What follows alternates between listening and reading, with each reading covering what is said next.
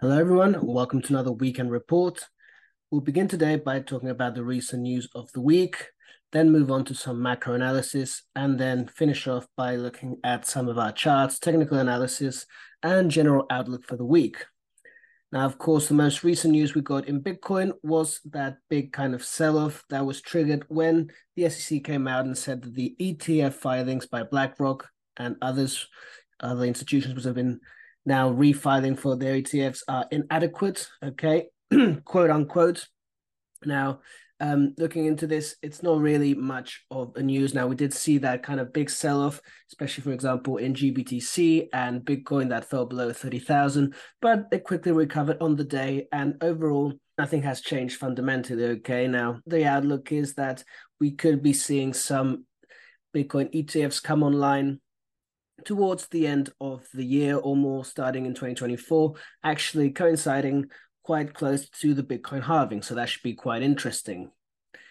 Now, following on to this with other Bitcoin news, we also have Kraken, who has recently been ordered to hand over its information to the IRS. Kraken, of course, one of the largest exchanges in the US, and it has now been forced to comply with the IRS. Okay, so just something interesting there. If you're using Kraken, it's important for you guys to know what you're doing in terms of taxes or not paying taxes. Always, you know, uh, be aware of these things. And of course, you know, the easiest way, of course, if you want to avoid all this, is keeping stuff in your own wallet. Okay. And now, meanwhile, in Hong Kong, we can see that the country continues to grow as a kind of crypto hub, now embracing Web3 with this new task force.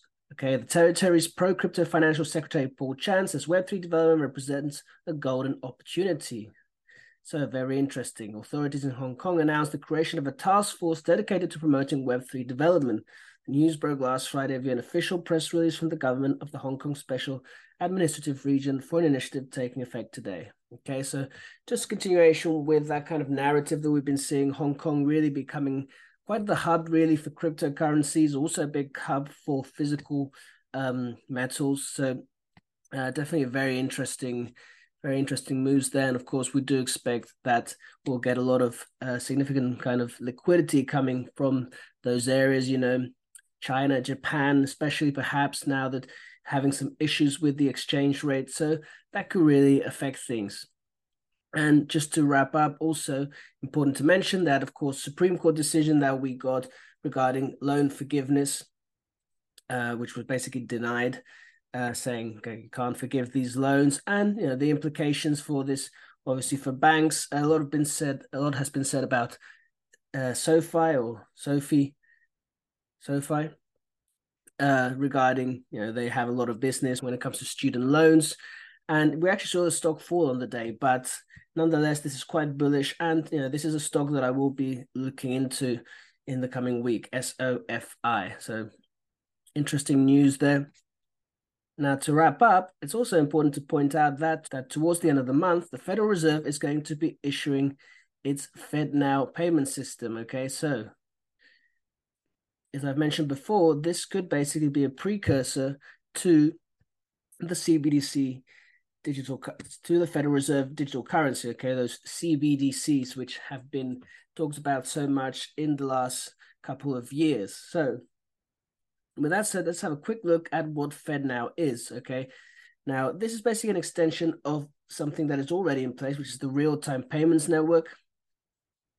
And basically, what FedNow does is it allows banks to settle their transactions almost instantly. Okay, it says somewhere within 20 seconds and it allows uh, these transactions both online and physically to be settled much more quickly. Okay, and this includes nights, weekends, and holidays. Now, the interesting part here is that get this little conclusion at the end, which is quite enlightening. What's more, the backing of the Federal Reserve means FedNow can immediately ensure both banks are made whole. When money is sent, it comes out of the sending institution's master account of the Fed and is deposited into the receiving bank's Fed account. Now, basically, what does this mean?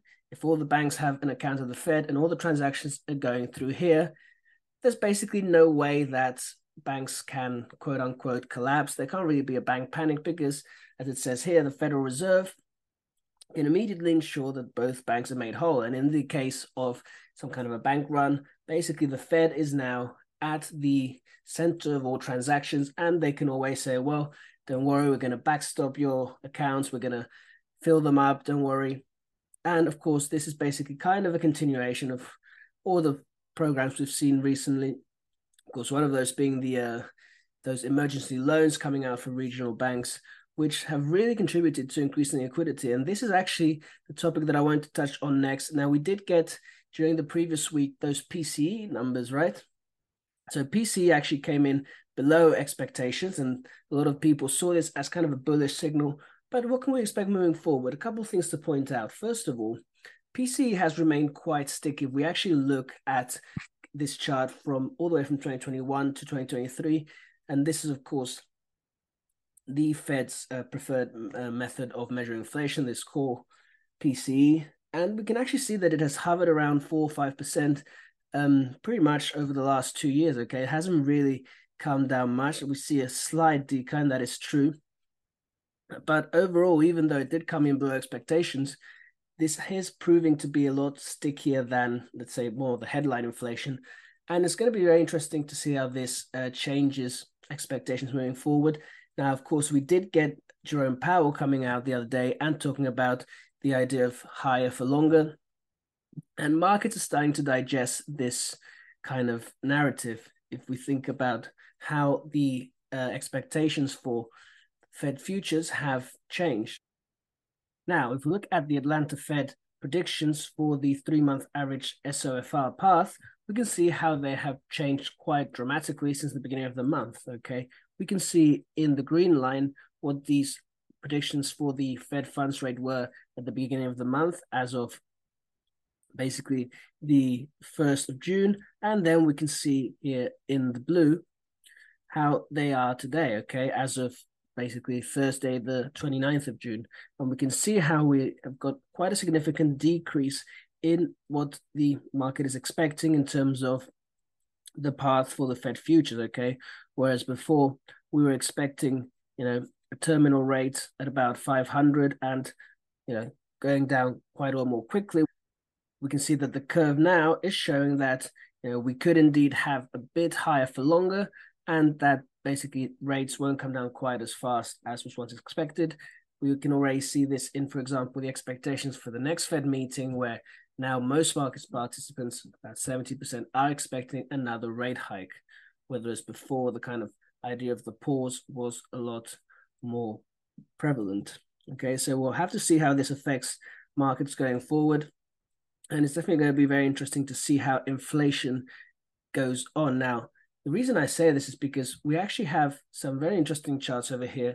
We can see here uh, what you might call the Fed's shadow liquidity. Now, this here shows the S&P 500 index, and next to it, this is the basically the emergency loans issued by the Fed since we got that um, since we got that regional bank crisis, and we can see how this has acted in a way as quote unquote hidden liquidity, basically providing these banks with loans now, the downside to this, if we look at the other side of the coin, is well, what does this mean for inflation? Now, in reality, the truth is, if we look at the Fed assets, you know, we haven't actually been reducing M2. In fact, M2 has begun to increase, which is something that I talked about in my last article on Seeking Alpha. So, can inflation start to surprise to the upside? I am starting to think yes. Okay, so I think that you know, based on how these loans are acting, how the growth in the economy is basically proving so resilient, I do think that we could get a little surprise in inflation in the coming months, and that could basically lead to a sell off. Now, this is pretty much in line with our expectations for the SPX. Now, based on our current analysis of the chart, we can see that we are nearing the top of our wave three. And now, hypothetically, after this sell off, we could argue that perhaps this wave four was in place and that we could rally into our target box here for our wave five. Okay, so this means that the SPX could potentially reach about 4,700 before we get a more significant pullback. Now, In either case, though, I do think that the risk now is much more to the downside than to the upside. We have seen a lot of bullishness in markets, and we can see just just by looking at the technicals, okay, looking at the RSI, typically with the RSI at these levels, you expect some kind of a sell-off, okay? Look at that RSI when we got to this top of that wave four and how we got that sell-off. And now, basically, we go here into over, very overbought conditions. And now we're starting to see, in fact, what you might call a divergence because the market made arguably a higher high here, yeah, slightly higher high, while the RSI begins to make a lower low. So this is definitely a level where we might get slightly higher highs, but we're going to start seeing this decline, okay, both in terms of the RSI. Now, I would go ahead and venture that volume is probably also looking a bit more anemic at this point, okay, and we can see that here too, basically, okay, and that's also typical of what you might call wave three, and then a wave five. Okay, the wave three is obviously normally supported by strong action, strong volume, and a lot of momentum. While the wave three, yes, we're grinding higher, but we're starting to see that kind of uh, loss of force, which will eventually mean that the market will have to head even lower. And if we were looking at a sell-off happening, well, first of all, of course, we've got the support here at the trend line. We can also here see here that the VP, uh, the sorry, we can also here see we can also here we can also see here that the visible range volume profile sits at about 4,100, giving us a lot of support there. Also a lot of support a little bit below 3,980. Uh, this is around where that trend line is. This is also the 200-day moving average. And if we were to more or less try and, now again, we don't know where this rally will end, but if we were to try and look at, for example, let's say that we can get a wave five up into the 4,700, then we'd expect a retracement in a wave four to take us somewhere around here. Okay, so down to the 50% level would be about 40, 57. And again, this would match very well with the 200 week moving average and that kind of trend line channel. So testing the lower bound of that trend line. Uh, so this is basically my expectation. And, you know, this is significant sell-off if we're looking at reaching 4,700 and then falling to about 4100 that is you know close to a 15% sell off so again i think the risk now is that we'll get that sell off in spx now bitcoin now this of course would follow a slightly higher high and this is something that i would like to see in bitcoin too. Now if we look at the structure on bitcoin i have basically been talking about uh, this structure as of recent, which is the idea that this was all a one, two, three, four. We're now finishing our wave five, okay, a wave five, which should take us up into this ballpark, okay, about 40, 50K almost. Now, there's a lot of resistance there.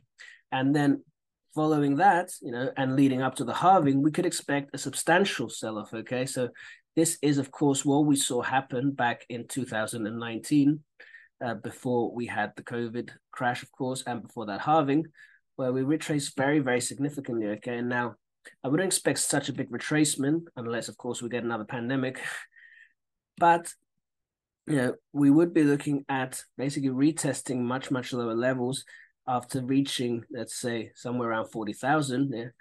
Wave two could easily, easily take us back into this kind of 20K range, okay, 23,000, even you know, candle going all the way down to 19,000. And this would be very much in line with, you know, the kind of dynamics that we normally see play out before uh, before the halving. Okay, so it's going to be very interesting to see how that plays out, and that is my expectation for now. If we look at the more micro, I am looking to see. If we look at the more micro, I am expecting to get still a little pullback here to 28k, and then a final wave five and an ABC to get us into this 44k region. Okay, so again, this could happen as the market rallies into basically near all-time highs, about 4,700 maybe, maybe even topping that slightly. But ultimately, I would expect a pullback to begin at some point. Now, moving on to commodities. Now, this is the time to buy commodities. I think basically my expectation is that we are going to see a that revival in inflation expectations and basically kind of um, move where we see markets kind of top, while gold and maybe other commodities start to move up, of course, very much in line with the idea that inflation could begin to increase again. And if that becomes a reality, then of course we're going to see big moves in gold. We're going to see big moves in oil.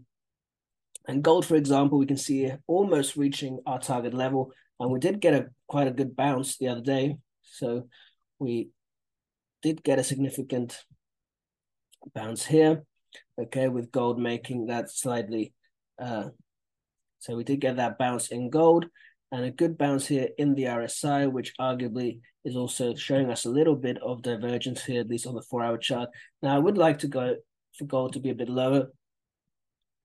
Ideally, we'd touch at least 174, maybe even 169. So those are the 38.2 and 50% retracements. And in fact, the 61.8% retracement, which would be the most likely in theory, is still quite a whiles away. It's down here at 164. You know, I'm looking to add gold. I have actually added some more positions in gold and more recently silver to the portfolio. But ultimately, I do think we could head a bit lower. But again, we don't have to. So I don't want you to feel like, oh, we missed the bottom. You know, um, we can't know exactly how it's going to pan out. And the way to play this is to start slowly basically accumulating, okay? And now silver, which I talked about recently, is getting very interesting here. silver has, in fact, reached a lot closer to that 61.8% retracement, at least, of this uh, more smaller move. So this is if this was the wave one, two here, and then we have basically another one, two, and we can actually see quite a lot of symmetry in these two moves. And, to that extent, if we look at how, you know, we, we had a wave C here, retrace pretty much exactly to the 61.8% retracement. And lo and behold, we now have silver retracing almost exactly again to that 61.8% retracement. And again, kind of starting to see that divergence with the RSI refusing to go lower. While we did get, well, we have begun to see marginally lower lows here we did see Silver almost attempt to make a low. I would like again to see Silver try and hit this a bit harder, even for even a higher confidence entry to go all the way down to this trend line. Okay, at least maybe give us a bit of a wick here on the daily chart that touches that trend line. You know, again, at those levels, I would be I would even consider entering kind of an aggressive trade. And this is exactly what I to do on that trade idea, which I posted the other day on the marketplace. And then, of course, moving on to copper. This is, of course, another trade that we put on recently. And, you know, I still think that we should hold basically that 200 day moving average and begin our ascent in what looks to be a wave three. Okay, so we got here pretty clear impulse of the lows, a nice ABC retracement that basically hit, if I'm not mistaken, the uh, 38.2% retracement. Exactly. And now we are looking kind of ready to explode a bit to the upside. Okay. We're also seeing kind of, you could argue, the formation of a bit of a wedge here. And basically, I'd expect us to eventually break out of this wedge into what would be a continuation of this rally. Okay. So, really helping us break into higher levels. Now, with that said, I've mentioned how I'm looking at SPX and NASDAQ as pretty close to that top. However, commodities, of course, looking a little more attractive long term. And in the shorter term, I still believe that we could see that rotation happen, right? So while SPX and NASDAQ maybe grind higher a little bit, I think we are in a lot more of a bullish scenario with something like the Russell. Okay, so these small caps, which should really continue to uh, go higher in what I'm looking at here as a wave three. Okay, so we've got actually a very good retracement here in a wave four, hitting that 50% retracement quite closely, as we can see here. Yeah, we got that pretty good 50% retracement, and we're now heading to that higher high, testing out the top of that, basically top of this uh, resistance and then as and so I do expect IWM, the Russell, yeah, these smaller caps to maybe continue significantly higher as we basically get the end of that larger rally in the indexes, and then of course we'll get a pullback for everything. Yeah, so everything will then go back in a synchronized fashion as it'll as it usually does, and then we'll we would still be set up for one final high in markets And basically, it's a similar story for international markets. Okay, so if we look, for example, at emerging markets, we can see that in recent weeks we've also broken out of that wedge we had. And if we count this as our one two, then on the smaller time frame, we can look at this as a one, two, three, four, five. Okay, in a similar way, and this would be the top of our wave one for our wave and this would be an initial impulse in wave one that should eventually lead us to the top of our wave three, which lands us somewhere around 53, okay? So this would still be a much smaller impulse within a larger impulse that could look something like this.